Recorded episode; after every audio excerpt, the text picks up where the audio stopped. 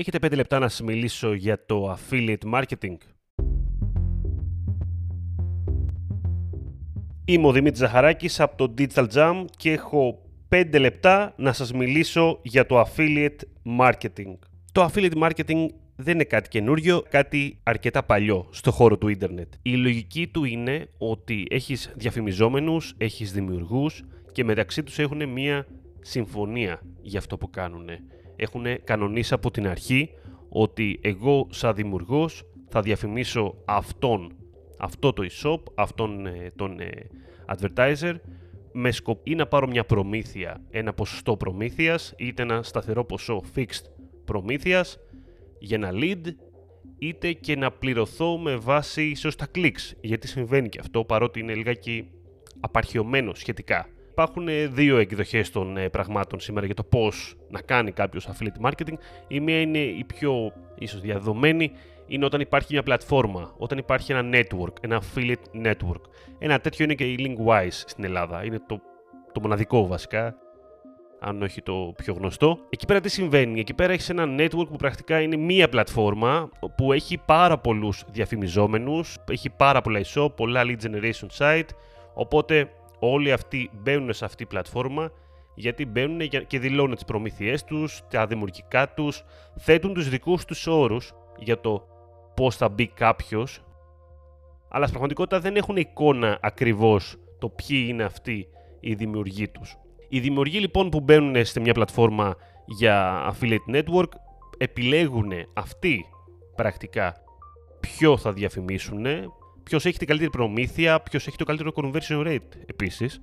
Είναι συμβατός με τους όρους μας, με αυτό που θέλω να κάνω, να διαφημίσω ή να προωθήσω και στο τέλος της ημέρας με ποιο θα βγάλω περισσότερα χρήματα κιόλας. Επιλέγουν αυτό που θέλουν, βάζουν το link. Τα links στο affiliate marketing δεν είναι απλά links, έχουν κάποιες παραμέτρους. Με απλά λόγια, που το αποτέλεσμα είναι ότι καταλαβαίνει η πλατφόρμα ότι αυτός ο χρήστης που μπήκε από εμένα, από το affiliate link που έδωσα εγώ ο Δημήτρης, πήγε και αγόρασε. Οπότε, όταν ολοκληρωθεί η αγορά, μετά από ένα χρονικό διάστημα, μου επιστρέφει εμένα την προμήθεια από αυτή τη συμφωνία που είχαμε κάνει. Στο αντίποδα του affiliate network υπάρχουν οι πλατφόρμες. Πλατφόρμες συνήθως βλέπουμε να έχουν κάποια μεγάλα brands, όπως ας πούμε η Amazon ή το Semras, είτε κάποια niche brands που κάνουν κάτι συγκεκριμένο και δεν μπορεί να ενταχθεί σε ένα affiliate network.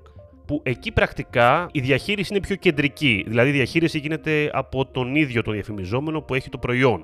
Έχει θέσει τους όρους του, μπορεί να επιλέξει και να μην τους βάλει όλους τους δημιουργούς μέσα, μπορεί να πει ότι εσένα δεν σε θέλω, ξέρω εγώ, γιατί δεν είσαι πολύ καλός ή δεν έχεις κάτι να μου προσφέρεις, με λίγα λόγια στρατηγική που έχω ορίσει. Ένα πράγμα που έχει λίγα και ενδιαφέρον παραπάνω στο κομμάτι του, του affiliate marketing επίσης είναι το κομμάτι του cookie, τη διάρκεια που έχει το cookie, γιατί στην πραγματικότητα για να γίνει καταγραφή ότι κάποιος μπήκε από εμένα, από το link που έδωσα εγώ και μετά ολοκλήρωσε την αγορά, υπάρχει και μια διάρκεια. Συνήθως αυτό που συμβαίνει πολλές φορές είναι ότι αυτή η διάρκεια είναι μεγαλύτερη. Δεν είναι ότι πρέπει να γίνει η αγορά τώρα, hard sale, δηλαδή μπήκε, έκανε την αγορά. Και υπάρχουν διάρκειες οι οποίες μπορεί να είναι και τριάντα μέρες. Κάποια πολύ ακριβά προϊόντα πούμε, που υπάρχουν στο, στο ες ι ο που χρησιμοποιούν affiliate marketing έχουν χρόνους και περιόδους που φτάνουν τους έξι μήνες. Φυσικά αυτό είναι αρκετά δύσκολο στην πράξη, γιατί όπως έχει γίνει η κατάσταση με τα cookies σήμερα, δεν είμαστε και πολύ σίγουροι ότι θα έχει μείνει το cookie στο browser του υπολογιστή του υποψήφιου πελάτη.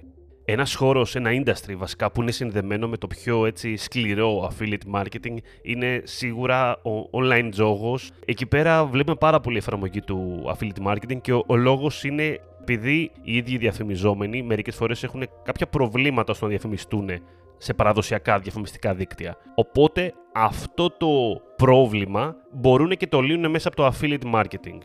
Αν σε ενδιαφέρει να ασχοληθείς με το affiliate marketing, είναι καλό να έχεις ένα κοινό. Τα προτερήματα είναι ότι έχεις λίγο πιο μεγάλη ευελιξία στο να διαφημίζεις πράγματα τα οποία εσύ θέλεις να διαφημίζεις. Και ίσως για έναν μικρό creator να δημιουργήσει έσοδα πιο εύκολα από ένα έτοιμο διαφημιστικό δίκτυο, δηλαδή από το να βάλεις στο site σου κάποια banner ίσως και περιμένεις από τα πέντε χιλιάδες pages που έχεις το μήνα να βγάλεις κάτι, ίσως είναι πιο εύκολο να βάλεις με affiliate marketing. Και συνδυάζοντάς το με στρατηγικές ότι το affiliate marketing δεν παίζει ρόλο το να το βάλεις στο site σου, μπορείς να το χρησιμοποιήσεις στα social media σου. Μπορείς να δώσεις αυτό το link σε ένα newsletter που έχεις ήδη ένα κοινό. Μπορείς να προωθείς προϊόντα τα οποία έχουν σχέση με το κοινό σου και να το εντάξεις αυτό κάπως στη θεματολογία σου. Αντίστοιχη εφαρμογή επίσης έχει και με το ες ι ο. Είναι πολύ ωραίο και αν έχεις γνώση ες ι ο να ασχοληθείς και με το affiliate marketing.